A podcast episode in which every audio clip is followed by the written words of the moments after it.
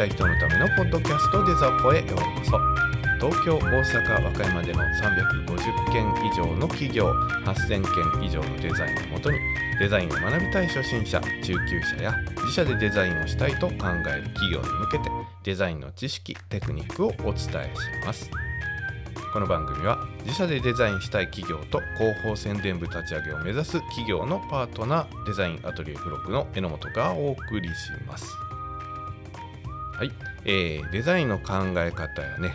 えー、魂のお話が 多かったね続いてたような気がします、えー、久しぶりにね具体的な、えー、お話ということで質問いただきました。ありがとうございます。こちらにお答えしたいと思っております。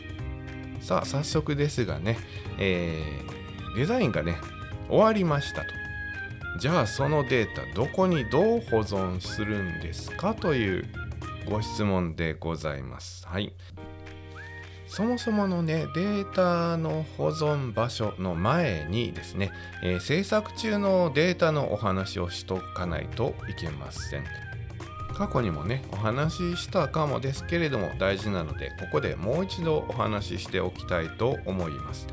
えー、イラストレーターでね、まあ、デザインをするとしましょうということで、えー、ファイルファイル名をつけて保存しました、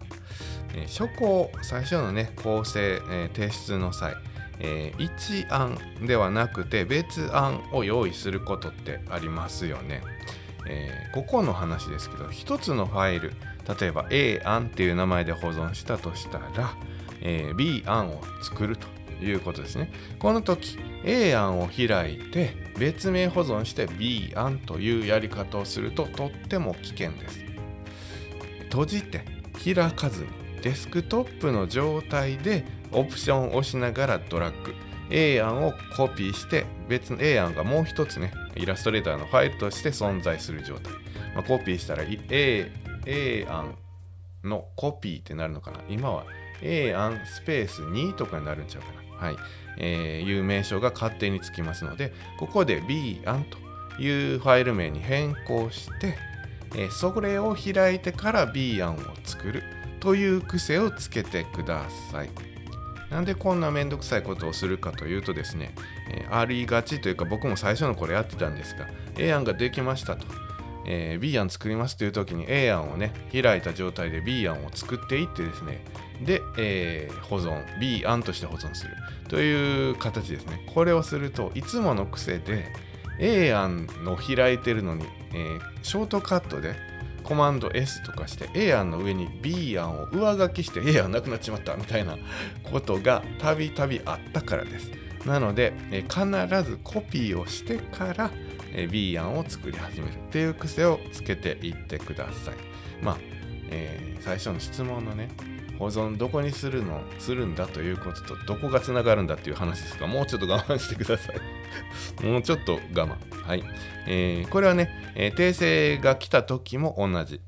B 案の訂正の指示が来たと。B 案を開いて訂正して B 案の2とかっていう名前で保存すると、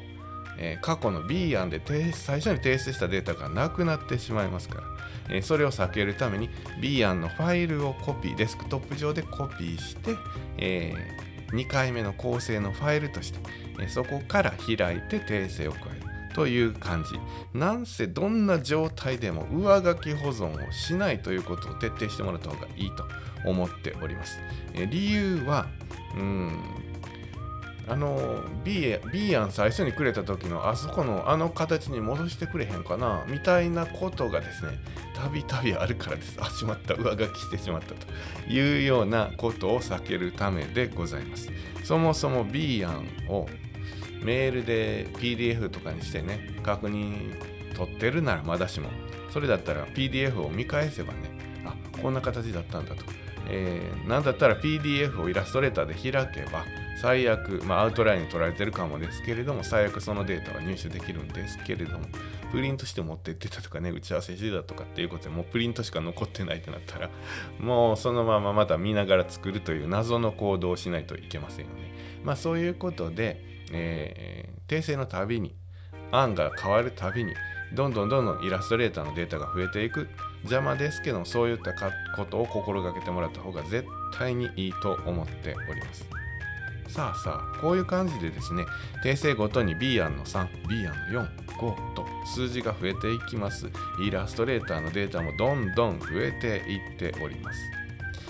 まあちょっと余談ですけれどもこれをやる理由あの上書きしないということ。それからもう一つはね、見積もりの件もあります。あの私の場合は概算見積もり最初に出しますけど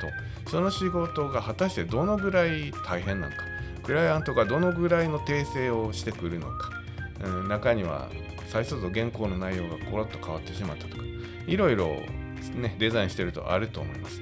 訂正の回数がこれだけあったということが一目瞭然でわかるっていうのはメリットです。最終的に最初は概算で出してましたけど最終的には、えー、値段改めて決めますからね。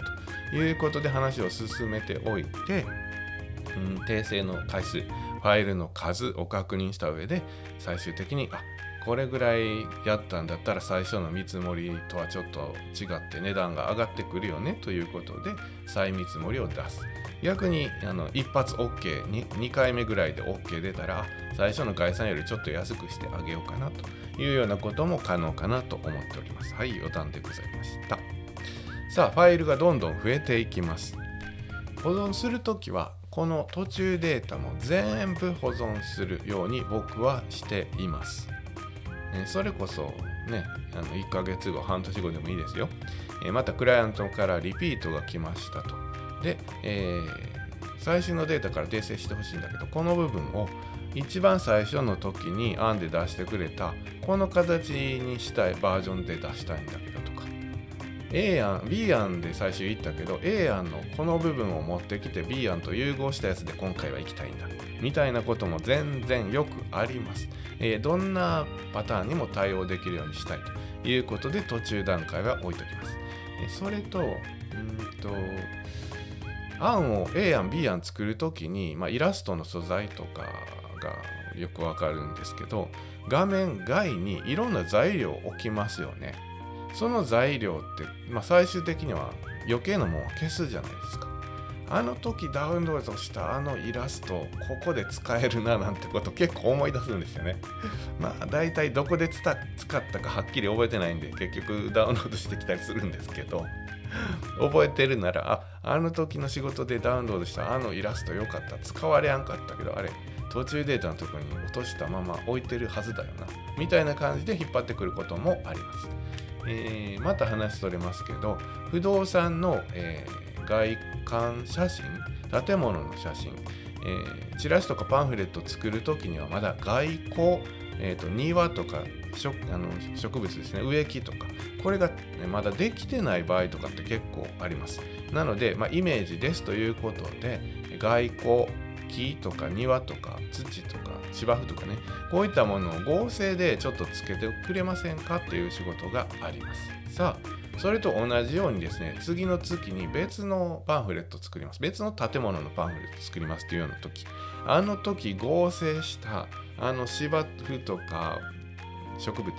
あのデータ一緒に持ってきたら勝負早いよねというようなことめちゃくちゃ多いです。この時に、うん、これも Photoshop の統合前の合成統合前でやってるかな。はい、このデータを引っ張ってきたい。でも統合して、えー、合成前のデータを置いてないなんて時にはめちゃくちゃへこみます のでそういった途中データも全部ひっくるめて保存しますということでめちゃくちゃ重いでしょこれもみんなに僕と同じようなことをしろとは言わないんだけど数々デザインしてると途中データってやっぱ置いといてよかったなっていうのはちょいちょいあるんで是非真似してもらいたい。もう一個ありました。しつこいですね。もう一個ありました。あの自分はデザインすると。カメラマンの手配はこっちでしてない。クライアントが手配してる。料理の写真をプロに撮ってもらって、え後日写真が上がってきたら榎本君に送るねというような状態、えー、カメラマンさんから写真がね、まあ、例えば料理の写真が大量に送られてきます、まあ、それを使ってメニューのデザインをするというような時。意外なんですがクライアントがねその写真を保管してないこと多いんですよ。なんてことだっていう話なんですけど、えー、榎本君に送ってるから置いといてくれてるんですよねみたいな話になるんですよね。だからそういったデータもめちゃくちゃ膨大なボリュームになります。これ例えばメニューには使われなかったけど写真撮ってくれるんで、えー、次回チラシに使うからこの写真も撮っといてみたいなのも一緒に送られてきたりします。そういったものも合わせて全部ひっくるめて保管。というようなことも必要になると思います。さあ、こういった形で膨大なファイルの容量になってきます。まあ、これを全部ひっくるめて保管保管するにはどこがいいか。まあ、普通に考えると外付けのハードディスクということになるかと思いますね。えー、外付けのハードディスク今もちっちゃいし、まあ、1万円で2テラぐらい1万円ちょっとするかな2テラだったら。えー、ぐらいでありますよね。昔からは考えられない、はい。えー、ので外付けに保存しても結構余裕かなって思います、えー、僕結構な仕事量結構なファイル容量数も多いっていうような状態で2テラの外付けを使ってて多分5年いやもっとかな。10年近くは満帆にならなかった覚えがありますね。はい。えー、そのぐらい持ちます。なんだったらハードディスクの寿命の方が早く尽きる。ハードディスクって多分何年かがね、正式な寿命になってますから、そんなあの正式な寿命で完全にクラッシュするようなことは少ないとはいえ、はいえー、十分2テラで持ちますと僕は思っております。で、えー、僕の場合はその外付けのハードディスクは同じものを2つ。まあちょっと高いんですけどね。1個1万円くらいでしょ？2つだったら2万5千円ぐらいになってくるかな。ちょっとまあそう考えると痛いんですけども。できれば皆さんにも2つ。最初お仕事がしっかり取れるまでは1つで十分。余裕ができたらできるだけ早いうちに、えー、2つ目を購入。全く同じ保存内容を2つ用意しておく。というのは稀に1個クラッシュすると。いうようなことがあります。ありますけど、まあ僕、クラッシュしたのは昔の会社勤めしてる時で、独立してからはハードディスクがクラッシュしたっていう経験はないんで、最近の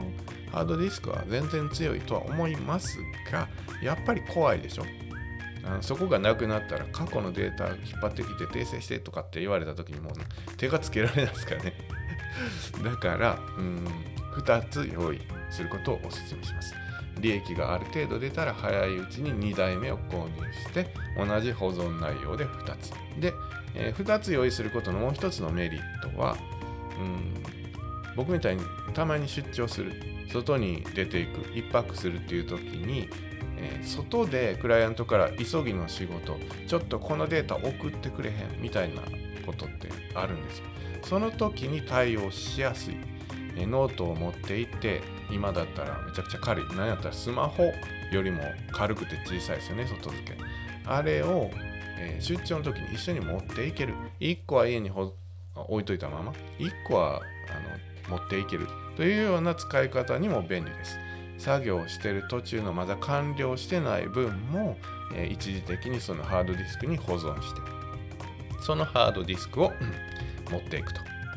いうような形がいいかな。で、クラウドを使う方もいらっしゃると思います。膨大な量のクラウド契約してるなら、それはそれで安心かなと思いますけど、結構値段するでしょ？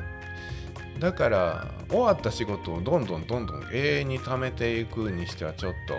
不向きかなと思っていますので僕が出張にハードディスクを持っていくの代わりに、えー、作業中の仕事はクラウドに保存するというようなのも一つかなそしたら出張が多い方は、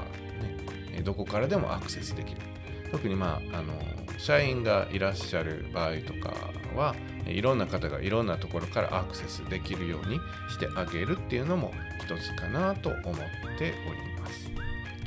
えー、また余談を挟むんですけれども、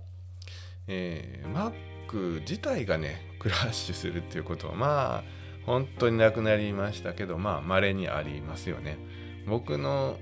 デザイン始めた頃は割とクラッシュしたんですよ。どうにもならんということで大変な思いをした覚えはあるんですがまあ最近の Mac がクラッシュするなんてことはまあねあのウイルスが入り込んだって言ったら別ですけれども Mac 自体ウイルスに強いですから、まあ、そういった心配もかなり低いですのでうんそんなに気にしなくていいとは思ってるんですけれども気になる方タイムマシンって機能を使ってます。多分まだあるよね。あると思います、うん、あのー、外付けのハードディスクに常時、えー、Mac のこのデスクトップの状態を定期的に保存しておくという機能ですね結構な容量が必要なので、うん、2テラの外付けの一部分をまあ、結構占めてしまうので、ね、使い方皆さん次第で、えおすすめするとまでは言わないんですけども安心感はめちゃくちゃあります。はいえー、例えば夜時間を決めて夜の深夜の何時の間に、えーと、この現在のデスクトップの状態を保存する。それを毎日行う、えー、というような状態。次の日朝 Mac 開いたらクラッシュしてた。というような時機械的なトラブルだったらね、Mac 買い直さないとダメですけど、なんかセキュリティ上の問題、えーと、ウイルスが入り込んだとか、システム的な何かトラブルがあったとか、ということであれば、タイムマシンから過去の Mac の状態をそのまま持ってきて復帰するということが可能。これやったことがないので、どうやって復帰するかとか詳しいことは知らないんですけど、タイムマシーンとして保存するということまではやったことがあります。えー、これは結構な安心感新しい Mac に僕変えてからはまあもうやってはないんですけれども、えー、2年ぐらい前までね、えー、ずっとやっておりましたからその時は夜保存するわけですから24時間 Mac つけっぱなしっていうようなことになりますでもまあ Mac 自体も待機電力そんなむちゃくちゃなことないですから、えー、より安心感を求めたい方はタイムマシンという手も考えていただいていいかなと思っておりますはい。あの原稿全く見ずに喋って喋るの必死になって原稿を見ずに喋ってるというね。はい。えっ、ー、と抜けがあったらまたはい。あの後日配信します。はい。でですねあのー、ここであのー、同じ流れとしてデータということでデータの権利。これについてもねお話ししときたいなと思っております。これも多分ね、過去に話した覚えがなんとなくあるんですけれども、デザインしたデータ、ね、頑張って保管しないといけない。なんか外付けをね、お金払って自分で責任持って保管する。それって誰のデータなのっていう話です、え自分たちの財産だから保管するんだ。けれども本当に自分たちの財産なのか。クライアントの財産じゃないのかと。クライアントの財産なんだったら、まあ、クライアントが保管すればいいじゃないかと。いう話にもなってきますけど。実際のところ、まあ、最近はちょっと分かんないですけど過去の知識でいくと裁判の結果とかの情報ではデザインした、えー、データ。これはもちろん自分がデザインしたんですけどお金払ってるのはクライアントです。裁判の結果では、うん、クライアントのものという結果が出てた記憶があります。なので我々がそうやって必死になってお金払って外付けを 買って大事に保存する理由はないじゃないんですけどサービスとしてねまた電話かかってきた時にあそのデータあの持ってないんであの渡してると思うんでそのデータもう一回くださいみたいな話もかっこ悪いでしょちゃんとプロとしてねちゃんと保存しておきたいということになると思います。よくあるのは、えーちょっと自分たちで直して自分たちで印刷するからあの時のデータいただけませんかという話。これはうーんよくあります。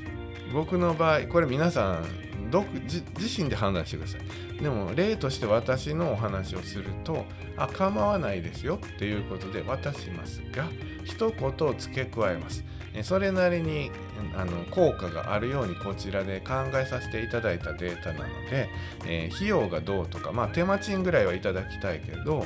うん、そんな高い金額は請求しないから訂正こちらでさせてもらえませんかと、えー、せっかく効果があるようにって考えたやつが変わっちゃうのはちょっと心配なので私にさせてくださいと、えー、もしその変更を加えるのが、えー、別のねプロのデザイナーさんでそちらが信頼が置けるということなんであればあ別に構わないですけれども同じデザイナーに発注するんだったら、えー、ぜひうちを使ってもらいたいなという思いはあるんですよということは伝えますね。それでも、えー、いやちょっと知り合いのデザイナーさんなんでということであればもう渡しちゃいます。そこ渋っても仕方ないです。知り合いなんだもん。なんか仲がいいんでしょう。あの親戚かもしれないしね。はい、渡してあげてください。で、えー、どんな使い方、ね、されるかわかんないですけど、うん、仕方ないかな。まあ、嘘を言ったりね、なんとかしてデータを入手して、自分たちで低コストで、または自社でで無料で、えー、コストを下げてなんとかしようと思ってらっしゃる方もいらっしゃいます。えー、こういった僕の説明を受けてでも自社で何とかしようとえお金払いたくないというようなクライアントさんはもしデータ渡してですね円が切れた方が今後のためにいいと僕は思ってます。ここ無理やり数千円1万円の利益を取るよりは円が切れた方がいいです。後々いろんな問題が起こってきます。変な要求が来たり。そういう方って万が一文字の間違いちっちゃな間違いですよ。あのそれによって誰かが損失受けるようなことないようなしょうもないって言ったらあれですけど。あの小さな間違い。この間違いに対してこちらに責任を追及してきて、えー、費用を安くしろとかタダでしろとかいうトラブルが面倒でしょ。もう そういう付き合いになる可能性があるんですよそういう方って。そういう方とは極力付き合わないというようなことを本当心からお勧めします。間違いがあってもあ榎本君とここ間違ってるけどまあまあ大したことない。これで何か起こるわけじゃないからまあ黙っとこう。っていうようなクライアントさん、えー、それはお互いにねクライアントがちょっとこういうふうに予定よりも構成回数めっちゃ多かったけどまあいい人やからな、まあ、今回は別に追加請求とかするほどでもないだろうと。まあこっちも向こうもね何かあったかもしれんしというようなお互いこうね助け合うような形での仕事の仕方っていうのをもう強く強くお勧めします。はいま、こういった関係を大事にするということでも妙なことを言ってこられるからそして僕が先ほど言ったような説明をしてでも理解しない方というのはもう、うん、データ渡して、えー、さすすっぱりと、えー、切っちゃいましょうということをお勧めします。さあ、えー、このまあデータの権利にも関わるのかなうんと同じく質問であったのが契約書っていうのは仕事ごとに巻いた方がいいのかなという質問ですね。まあ巻くか巻かないかって言ったら巻いた方がそりゃいいんですよ。いいとは思います。特に大手さんとの取引の場合契約書を巻くのが割と普通ぐらいです。でもそれは大手さんなんで巻かないと向こうが心配だからです。でも中小企業さん、個人事業主さんの仕事の方が多分圧倒的に多いでしょ。そういった方になんかすっごい契約書をね、持っていって反抗してくださいって、怖いでしょ、向こうが。何、何、何なん、なんか責任あった時に、なんか問題が起こった時に責任取れへんでって言いたいのっていう風になりがちです。大手さんはそういうのを巻き慣れてるから巻いて当然ですけど、え、中小企業個人事業主では僕も実際のところ巻かないです。で、えー、簡単な覚書というような程度のことはやるときはあります。本当に新規の、うん、クライアントで、うん、問題が起こった時にトラブルになりそうかなという匂いを察知した時です。この時には万が一問題があった場合間違いがあった場合等は、えー、責任を負いませんよというようなことは、えー、認めとして、えー、印鑑をしてもらったり、うん、メールの本文に書いて理解してもらったりというような程度はします。でそれ契約書を巻くということはこちらの面積事項っていうのかな？こういった時にはこっちは責任を負いませんよというようなことばっかり書いて向こうに提出していいのかどうかということです。はい、大体の時にはそんな膨大な費用をいただかないでしょ？デザインのお仕事って。大きなプロジェクトですっごい予算があってうわすごいなっていう中だったら責任は負いましょうよっていう話です。でも、うん、デザイン一つしてね何万数万円っていうのってやっぱり我々の最低限の利益しか頂いてないからそれで問題が起こった時をこっちがかぶるほども利益頂いてないでしょとだから、えーと、このなんか問題があった時にはこちら責任負わないんでちゃんとそっちで確認してくださいね。こういう裏付けのもとの、えー、覚書で最低限あってほしいと思ってます。うん。こっちが何かあった時に怖いからとりあえずこっちの言い分だけ書いといて向こうに反抗してもらおうっていうスタンス。このスタンスは向こうにとってもすごく印象悪いです。本来契約書っていうのはこういった問題が起こった時にお互い誠意を持って、えー、解決しましょうね何だったら、えーと、間違いがあって印刷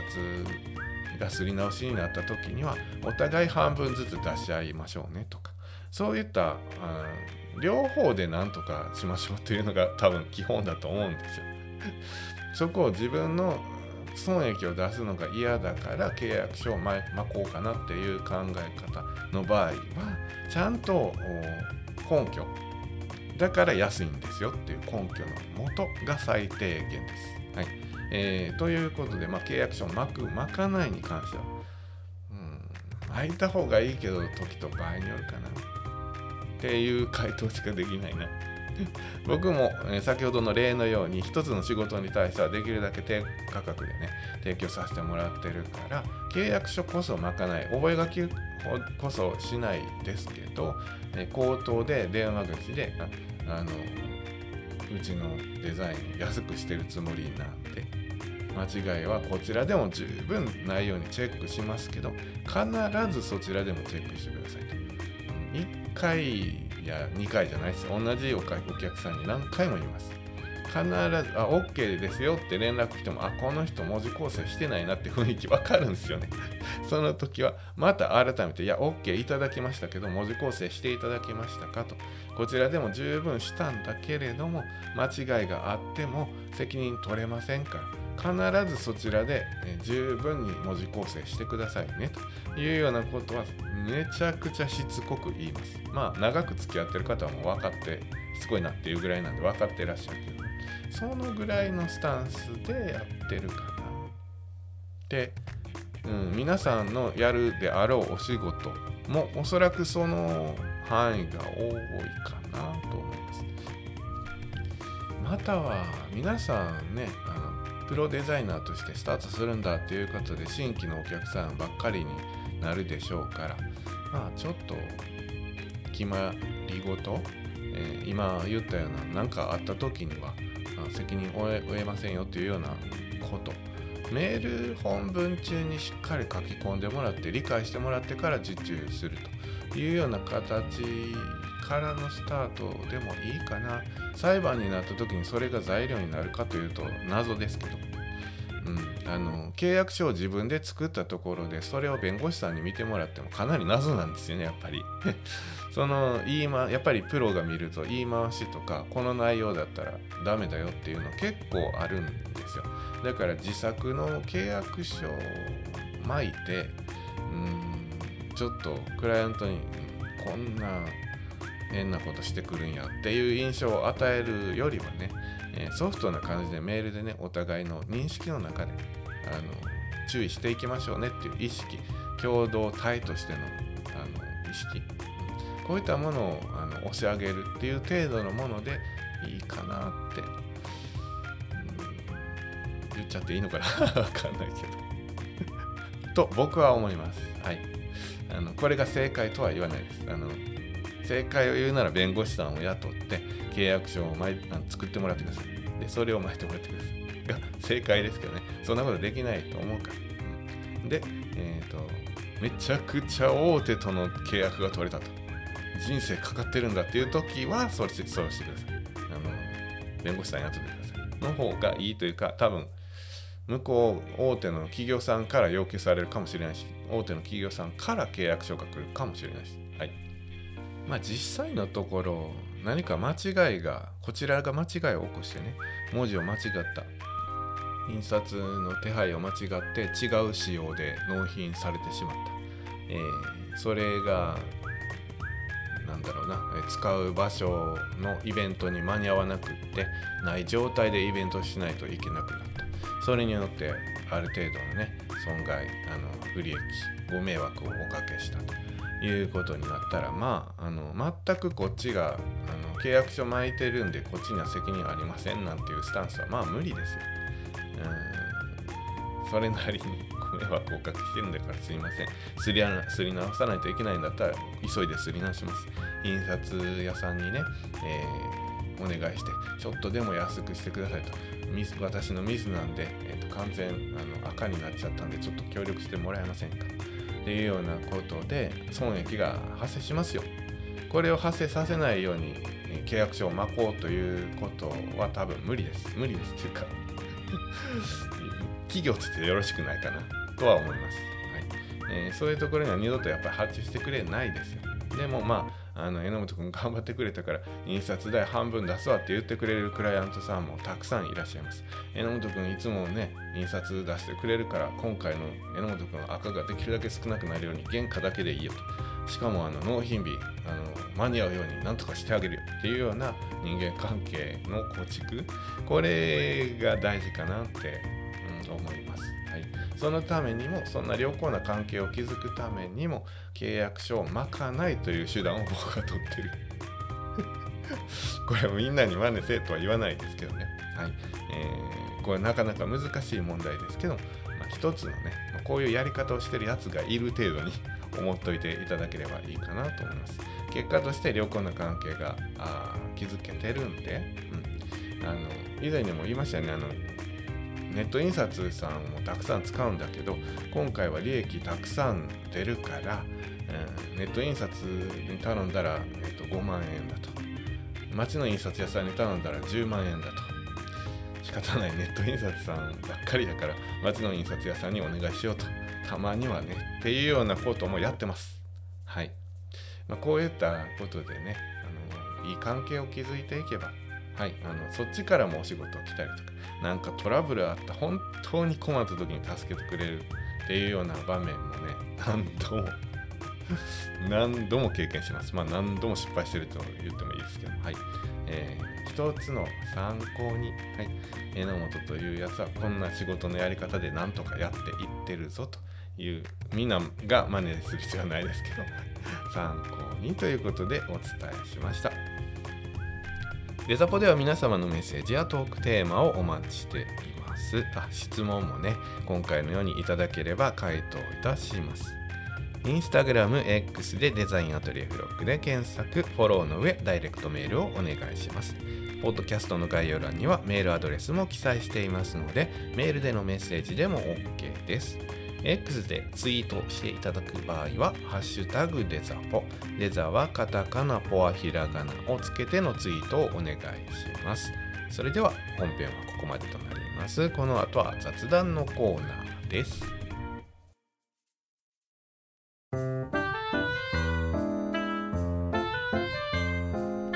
はい、お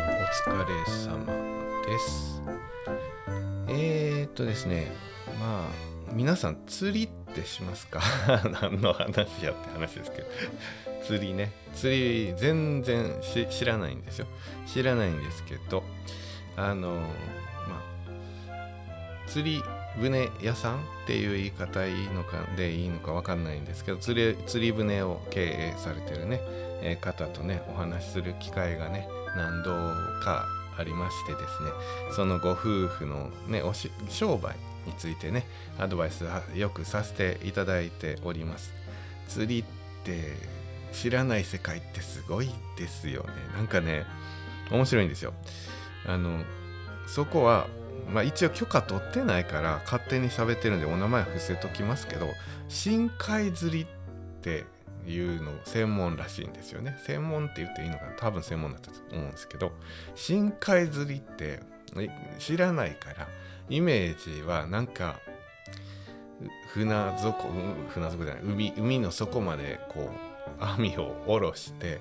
なんかガサッと引っ掛けてきてなんかダイオウグソクムシとか引っ張ってくるのかな みたいなイメージじゃないですか。全然全然違うらしいですね。はい。あのちゃんと釣り釣りとしてですね、えー、釣り人さんが楽しむ釣りとしてあるらしいですね。で有名なのはアコウダイとかを釣ってですね楽しむようです。美味しいのかどうかも僕知らなくて申し訳ない。人気のね、え、釣りで深海釣りというものらしいです。これあの勝浦とか和歌山のその那智勝浦ってあたりねかなり南です。南どころかちょっと南行き過ぎてぐるっと回るようなねめちゃくちゃ遠いんですけどそっちの那智勝浦とか、まあ、串本あたりが有名らしいです。でそんなのって海が深かったらどこでもできるんじゃねえのって思っちゃうじゃないですか。結構できるとこ限られてるんですって。そこら辺の海で深海釣りしようと思ったら糸さえ垂らしゃ深いところまで行きゃできるんじゃないのって思っちゃうんだけど。その和歌山では和歌山は結構有名らしい。で和歌山のそういった南の串本那智勝浦あっちの方が多分深いということなんでしょうね。それ以外で行こうと思ったら例えば近畿圏だったら兵庫って言ったかなちょっとうろ覚えうろ覚えで申し訳ないんだけどとかそういったところこの2箇所ぐらいしか、えー、場所はないというものらしいです。知らなかったですね。面白いですね。まあ多分僕船酔いとかするでしょうから。うん、多分無理だろうなと思うんですけど知らない世界だなと思ってすごく楽しくお話をいつもする聞かせてもらうんです。僕があのアドバイスする立場なのに。いろんなお話を聞きます。はい、えー、そのご夫婦のね奥様の方がデザポーが好きだと言っていただいております。ありがとうございます。はい、えー、デザポーがですねノミネートされてから僕も積極的にね SNS 配信するようにしておりますが、まあ、ノミネート効果もあってと思います。たくさんの方からねメッセージいただいております。ありがとうございます、えー、一つご紹介させていただきます。UN デザインさんですね。U は悠久の U に円は遠いですね。UN デザインさんからねメールでメッセージいただきました。一部えー、ご紹介します。ポッドキャストアワード許容部門ノミネートおめでとうございます。ありがとうございます。えー、時代にマッチしたコンテンツを提供することでターゲットを定めることの重要性、グラフィックという目に見えるものだけでなくデザイナーの思考を用いて新しい分野を開拓したり様々な問題を解決することができるのだと胸が熱くなりました。はい、ありがとうございます。とうとうね、えー、ちょっと一部だけ抜粋えー、気恥ずかしいので 一部だけ抜粋させてつなげて、はいえー、紹介させていただきました。ありがとうございます。こういうメッセージねいただけると本当にやっててよかったなと思っております。他にもたくさんメッセージいただいてます。えっ、ー、とお名前だけねご紹介したいんです。漏れてたらごめんなさい。めっちゃ調べたんですけどね。漏れてたらごめんなさい。感動果実農家山本農園。ポッドキャスト夜の農家さんね。えっ、ー、と、この後お名前が続くんで、一応伏せときます。はい。ポッドキャスト名言ってるから分かっちゃうから。いいけどね。まあ一応伏せときます。えー、同じく和歌山県からのポッドキャスト配信でノミネートされてる方でございます。一緒にね、トロフィー持って帰れたらいいですよね、とお話ししました。それから、豆猫デザインさん。ファーム太陽さん、みそら農場さん、ソドさん、松野田ウェブ制作さん、ながら太陽ファーム産直広場太陽さん、それからアレンジ収納ラボさん、それから頭のうどんあんやポッドキャストうどんが大好きさん、はい、それからサトゥーさん、えー、新規収納3期目ポッドキャスト配信中、えー、富士山号のね、はい、えー、ポッドキャストの、方でございます。佐藤さん。はい。えー、それから、宮部さん。はい。とメッセージいただいておりますありがとうございます感謝でございますはいえー、面白いやりとりも たくさんあったので紹介したかったんですが、はい、えー、お名前だけ申し訳ございません。はい、今後ともよろしくお願いします。それでは本日はここまでとなります。皆様次回まで。さようなら。